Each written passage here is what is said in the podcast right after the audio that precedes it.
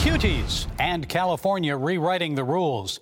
Have we learned nothing from Bill Cosby, Harvey Weinstein, Jeffrey Epstein, and the hashtag MeToo movement? Unfortunately, now we need to add another one hashtag KidsToo. Some rich and powerful people are still pushing the exploitation and sexualization of our children. Remember several years ago when actor Corey Feldman warned us about sexual predators in Hollywood?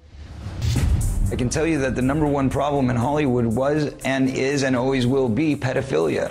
Nobody talks about pedophilia. It's the big secret. And it's widespread? Oh, yeah. I was surrounded by them.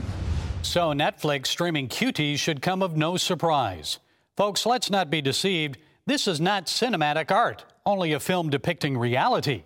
Cuties is the sexual exploitation of children for profit. When we turn our eyes away from God and His virtues, our vision is obscured. Cuties becomes cute. And then we easily accept new laws like the one signed recently by California Governor Gavin Newsom. It expands judicial discretion in statutory rape cases. So now, in the Golden State, a 24 year old man is unlikely to be placed on the sex offender registry if his male victim is 14 years old and a judge decides the sex was consensual. Yes, there is still hope for our culture.